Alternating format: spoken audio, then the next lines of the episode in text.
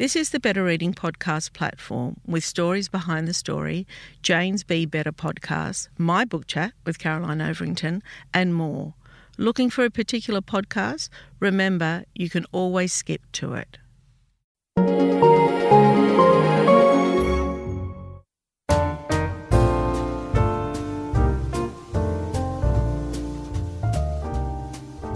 Welcome to the Better Reading Podcast Stories Behind the Story, brought to you by Bolinda Audio. Listen to Bolinda audiobooks anywhere, everywhere. Hi, this is Cheryl Akle for the Better Reading Podcast Stories Behind the Story. We talk to authors about how they came to tell us their story.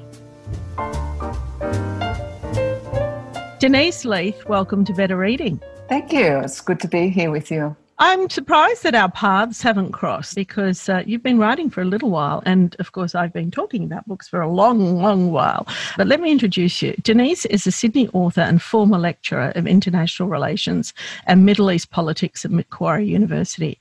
Her debut novel, What Remains, was shortlisted for the Asher Award and the Fellowship of Australian Writers National Literary Awards. Christina Stead Award. She has also published two nonfiction works, The Politics of Power and Bearing Witness the lives of war correspondents and journalists. Denise's work has involved extensive travel, including time in an AIDS hospital in South Africa, in a refugee camp in the Middle East, and in an isolated village in the mountains of West Papua. Denise has spent a number of years mentoring Afghan women in fiction and non-fiction. Her novel, The Night Letters, takes you to the heart of Kabul in a story of secrets, friendship, and love in all its imperfect guises. It's given me goosebumps because it's such a beautiful story. So, welcome to the show. I'm really, really super excited to have you here. You might know that my background is Lebanese Australian, so there's yeah. we, have, we have quite a few connections here. So, what we like to do here um, is to talk about how you came to writing. Where did it all start? So, talk to me mm-hmm. about where you grew up and when the love of well, when you thought you were going to be a writer?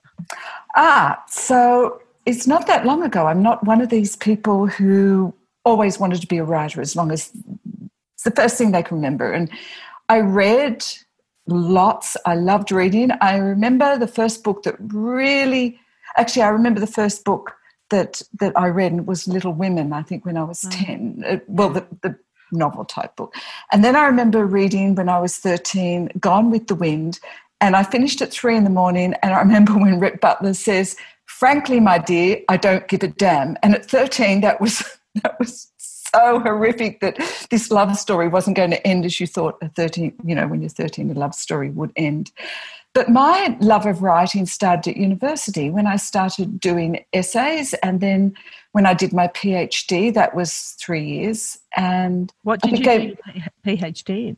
Uh, international relations. It would have been on the Middle East only my mentor at the time, Robert Springborg, had left Australia and he was working with the Bush administration funding money into Egypt.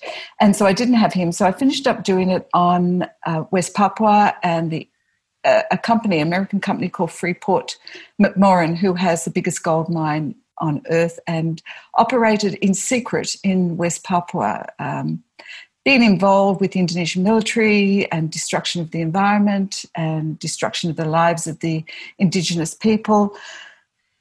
Uh, yeah, so I, I, I love researching, so I found that really great, but I also especially love writing. And when I finished that book, and I had to turn it in, into a book that the general public would, would want to read, I was looking around for my next book and I discovered what it was, and I just I, I actually started. I was lecturing. I started wondering about the people who give us the news. This is this is in the days before everyone had a, a cell phone and could, you know, could show you video from the war zone they were in. This is when we really did need journalists and photographers to go there, and I started to wonder who these people were and what cost was it to do this job and to bring this news to us. So I researched them. I, I traveled around the world, spent time with them, and I found that quite extraordinary. And I just loved the writing process yet again. And then it was six months after that, and I was wondering again what book I would write because I never particularly wanted to write fiction. That wasn't anything that I was interested in because I loved fact and I loved researching. And I sat down in front of my computer one day and I decided to clean out some old files, and I found this file called Book which is a really odd name. It doesn't tell you anything for someone who writes. So I opened it up, and it was something that I'd never done before. I woke up one morning, you know, sometime before that, and I wrote down a scene that was playing in my head because I woke up with this scene in my head, and it was of a woman, which was basically me, in a supermarket with a thousand choices of things to buy, and not knowing how to move forward in any way whatsoever, just completely burnt out. And I think that was where I was at the time. And I remember thinking, well, that's good. I like that scene. And so I started writing. And from that scene, What Remains came, and it took me three weeks to write that book. Wow. It just absolutely flew out of me. I remember my husband driving the family down to my parents' place for Christmas, and I'm sitting in the front of the car writing longhand because I could not stop writing this book. And then when I'd written it, I looked at it and couldn't stop laughing because it was so bad. I mean, it was so bad. As a nonfiction writer, I had to learn how to write fiction. They're completely different. You know, in fiction, you have emotion and adjectives and it's so much easier, so much easier to write nonfiction than what it is to write fiction. Mm-hmm. So, yeah. Well, I guess it's the creative process, and yeah, and it's all in your head. It's all yeah. got to come out of your head. You can't get the facts and put the facts down for the reader and and present an argument, and there you go. There you go. There's your book. Mm. No, everything has to come from within you. Tell me about your travels, your travels and your oh, work. oh gosh, my travels. I've had some crazy, crazy travels. People, when I when I travel, I have a, a private Facebook page that just friends are are on, and they just love my travels and they follow it because crazy things happen to me. I mean, it's just like I don't know. I I attract insanity. But my travels, I guess the if we're being serious, the first thing was the first trip, my husband said to me, You need to go to the Middle East because I was actually teaching Middle East politics and I'd not been there.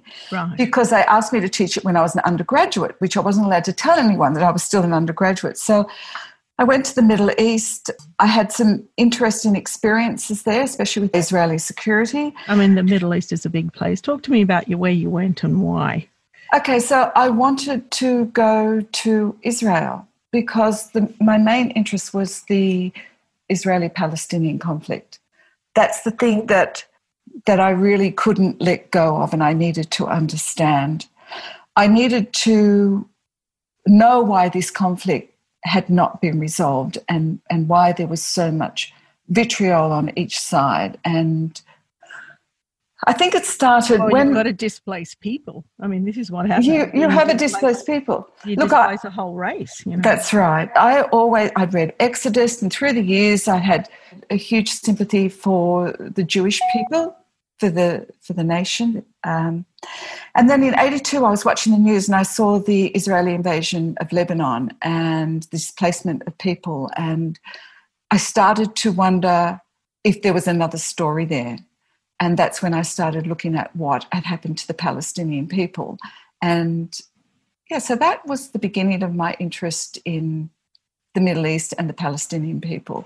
And I think the, the refugee camp, you have been of Lebanese descent, the refugee camps that I went to in the Middle East were Shatila and Sabra mm. in, in Beirut back in the early 90s to to see what was was happening there. And what did you do with that information? Was it were you writing throughout that trip or were you just no i was absorbing. Yeah i was absorbing. absorbing. Okay. I remember the first time i went to jerusalem and i stayed in a convent in um, the via dolorosa and this was a, such an odd thing to happen for me. And I walked to the top because everyone in the old city lives like they do in the Middle East. A lot of people live in summer on the top of their houses. And there was, I went up there and there was the call from the mosque. And I said to myself, which out, it, I didn't even know I was going to say this. And I said, I'm home. Mm. And that was just so strange. So I have a, a real interest in and love of the Middle East and the people there, of the generosity and the kindness and extraordinary people.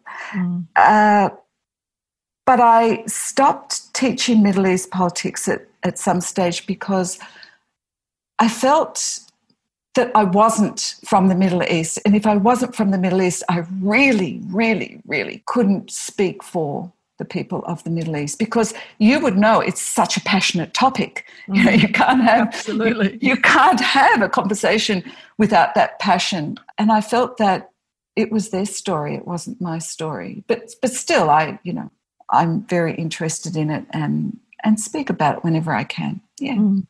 Okay, so where else did you go? I went to Egypt. Mm-hmm.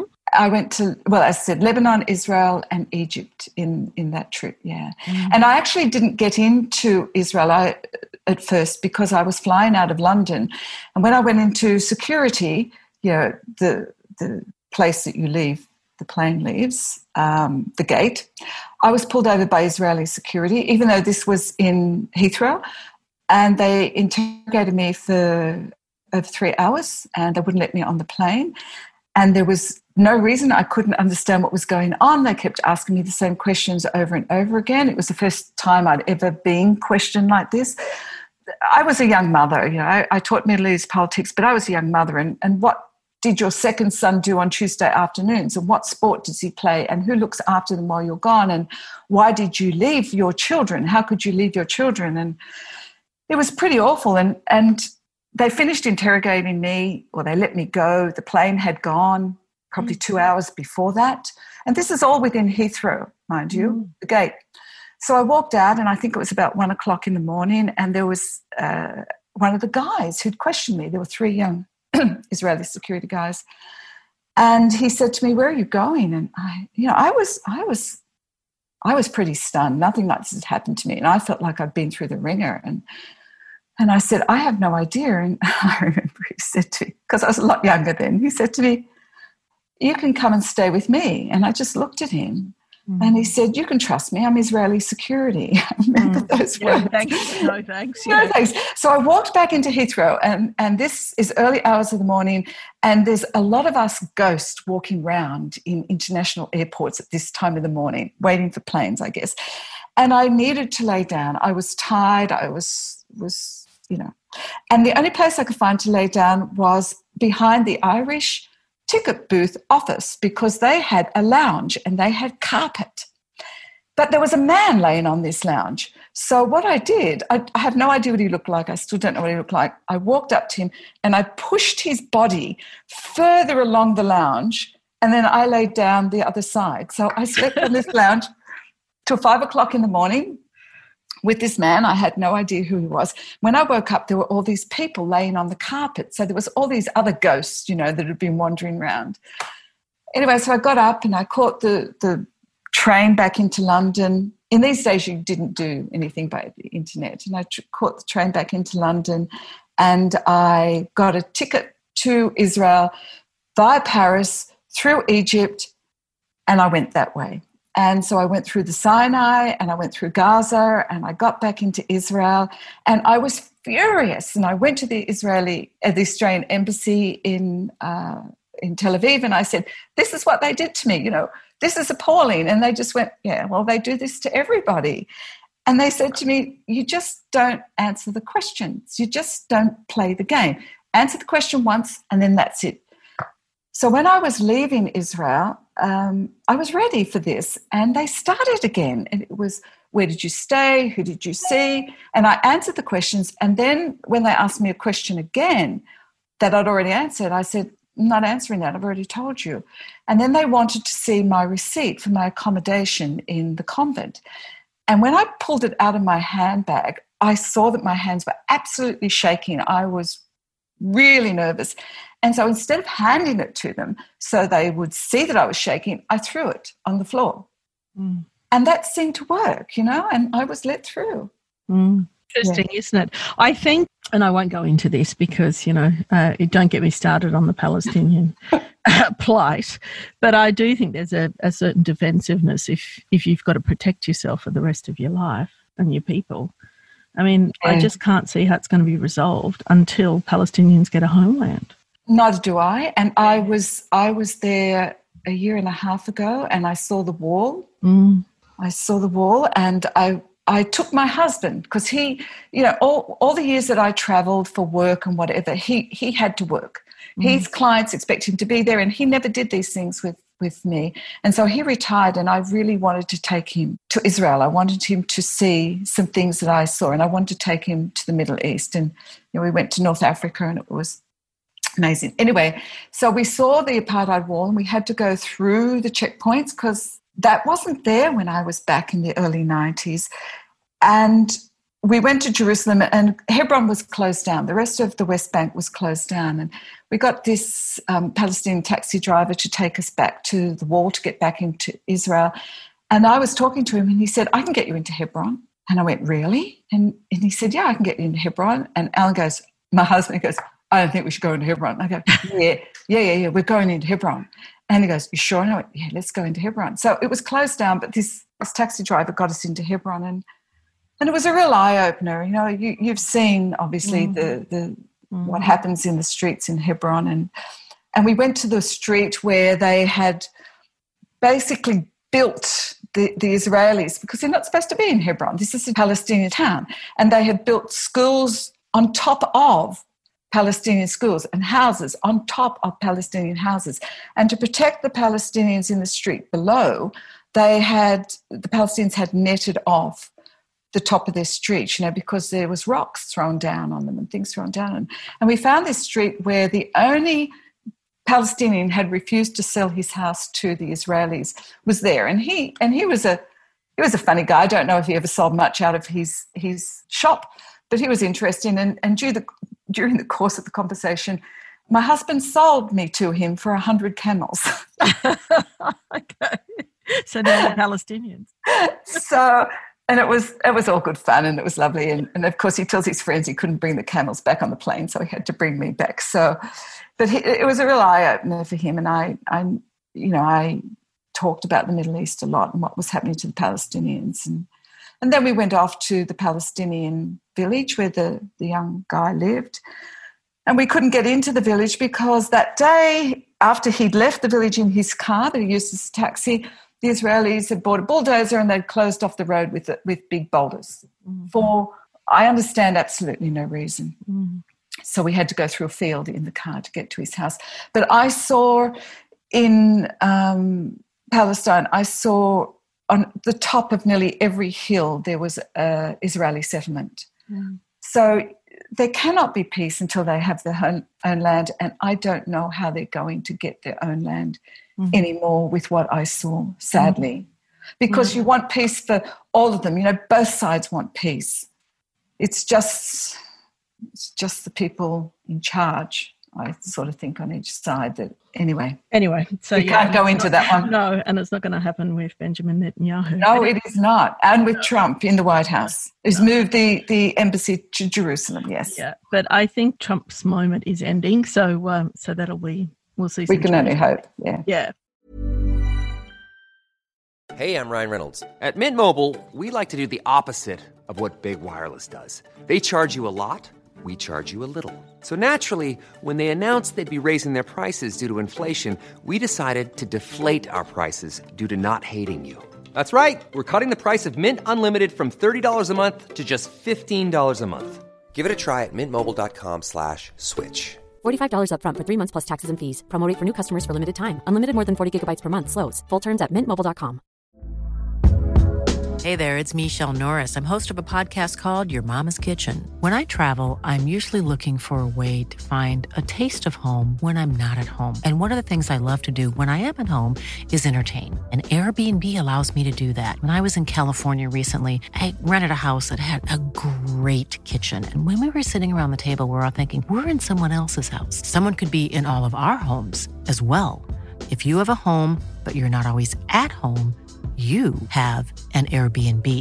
Your home might be worth more than you think. Find out how much at airbnb.com/slash host. So tell me about um, how you got to mentoring Afghan women in fiction and non-fiction. Ah, so I was writing the night letters, which was set in Afghanistan, which I hadn't been to.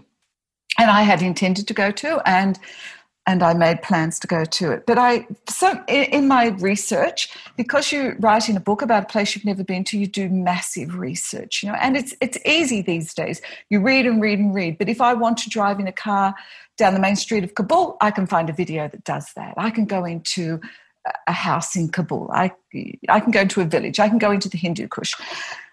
And, from the um, comfort of your own home. From the comfort of my own home. Personally, I would prefer to be there, but yes, you can still see and start to feel these things. And I came across this website, which was the Afghan Women, Women's Writing Project.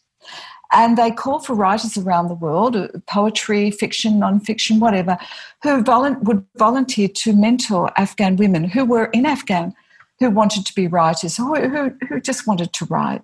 And so I volunteered, of course, and I did that for a number of years, and it was it was very special. It was very special.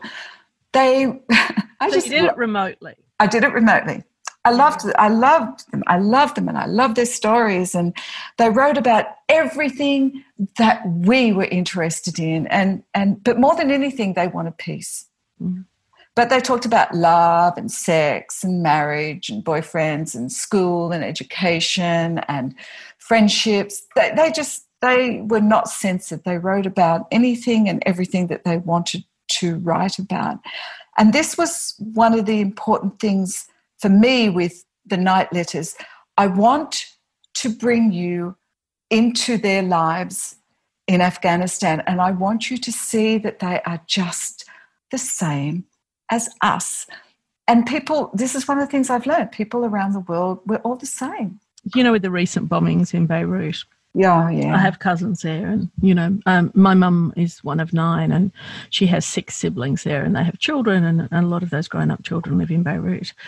And I've been there a few times, um, but what I have noticed, one is the resilience and the friendship, oh, and the, oh, yeah. you know that, yeah. Oh, they're but the other thing, it's extraordinary, isn't it? But the other thing I have noticed is how everybody, and, and you know, this goes for probably every person on earth, is they just want to live a normal life. They want to raise their children, they want to work, they want to go to university, they just want to keep it normal. They don't want to be defined by war. No, and and I completely agree with you. This is one of the strongest points that I make in any conversation is I think that we're, we're all born uh, uh, as babies and we're just pure, complete love. And then we grow what I think these onion shells around us from, from our environment and things that have happened to us and learning and socializing. But deep down, we're the same. And, and I agree with you completely. All we want is to be happy mm. and to be safe and for our children to be happy and to be safe. And that, that joins us completely. We're all the same around the world. Yes, mm. yeah. It's it, we. I want to break down the other. Mm. That no one is the other, and, and people are frightened of the other. But when you know them, there is nothing, you know. Well, people are always trying to highlight difference, and that's great too. You know, I mean, I I, I love traveling myself, and I travel to see to have different experiences. Mm. But like you're saying, we're all the same we yeah, are yeah. all the same and, and there's so much kindness and needs yeah there's so much kindness and gentleness in people if that is what you give them mm. it's so easy to change yeah no i totally agree with your you. world yeah. yeah. that's right so okay so tell me about the night letters uh, so tell me how that came about ah so the night letters was an interesting story in that it was going to be a completely different book mm, of course because i had spent i'd gone to rwanda twice I needed to know how the Rwandan genocide happened. Mm-hmm. And after I discovered that, in fact, I don't think half the Tutsi, if not nearly all the Tutsi who did survive that genocide, would not have survived if it hadn't been for Hutu, who were supposed to be the killers, mm-hmm. had not risked their own lives to save them. And so I also wanted, what I wanted to write, I wanted to tell the world about this because they are always seen as the killers. They are always seen as the horrible people.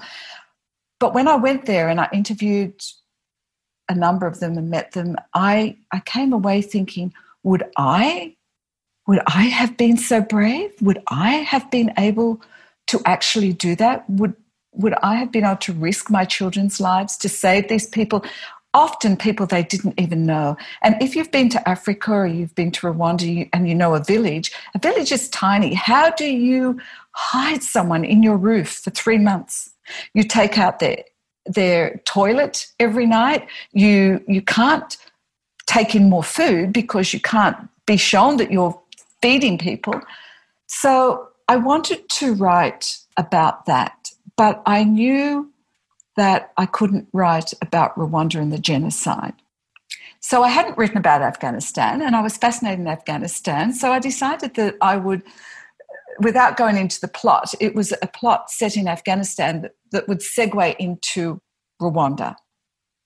And it was my dear friend Michael Robotham who and he's my dear friend too. Ah, oh, right. He's so gorgeous. I wondered why there was a quote for him, him on your book, and I thought, oh, yeah, I yeah. guess it makes sense that you know him. He's a great yeah. guy, and he's, he's, a great writer. Oh yeah, he's. Oh, I'm just so envious of him churning out a book a year, and mm. but but Michael and I often have coffee, and and I like to say that I would talk about the last paragraph I wrote, and he would talk about the last book he wrote. You know, because he's very prolific, and and he knew he liked What Remains. He really loved that book, and and he knew I was having trouble with the story. And I think, and I'd been writing for five years. I was I was having trouble, and, he, and a number of times he said to me, "Why don't you let me read it?" Which is hugely generous for a man so busy, and and I said no a number of times, and then finally he asked me again, and I went, "Okay, here it is." And it was really difficult for him. And Vivian, I remember at one stage, so it must have been hard for him. She said, Are you sure you want to do this? Because Vivian's Michael's wife. Mm-hmm. And he goes, Yeah, I, I do. And he came back and he sat down and he said, The problem with your book, well, he said all sorts of wonderful things about it. He said, You're trying to write two stories in one. And of course, that was the Rwandan part. And he said, You need to, in fact, I'll tell you the truth now, is, is he said, You're writing three stories in one. There was a love story, there was a story about Afghanistan and there was a story about Rwanda. He said, You need to, to decide which story you actually want to write because all of them are really good.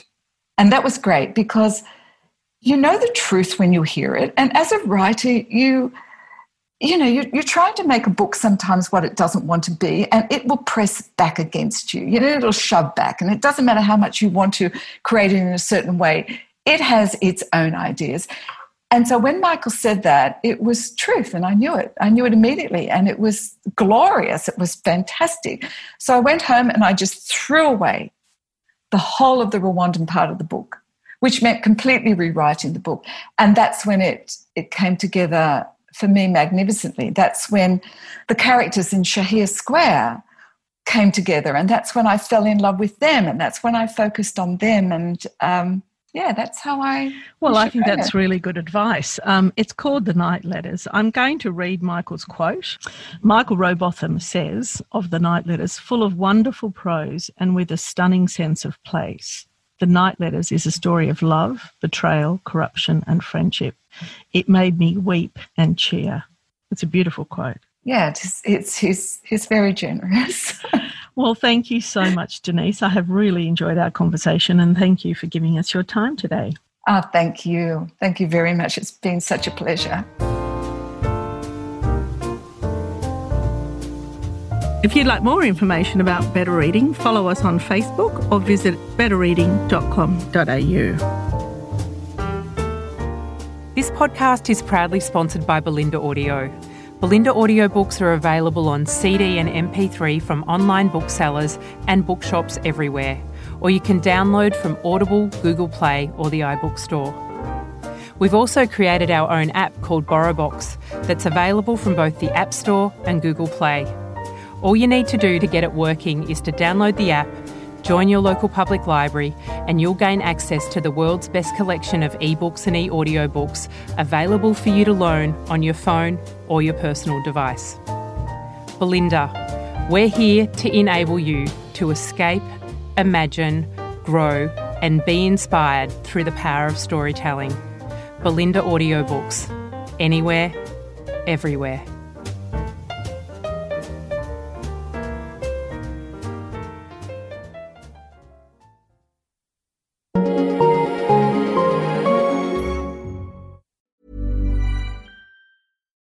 On a budget, we still deserve nice things.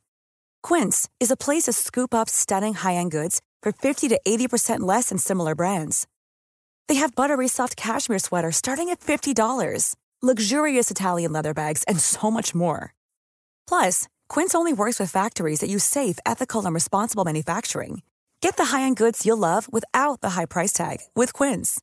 Go to quince.com/style for free shipping and 365-day returns.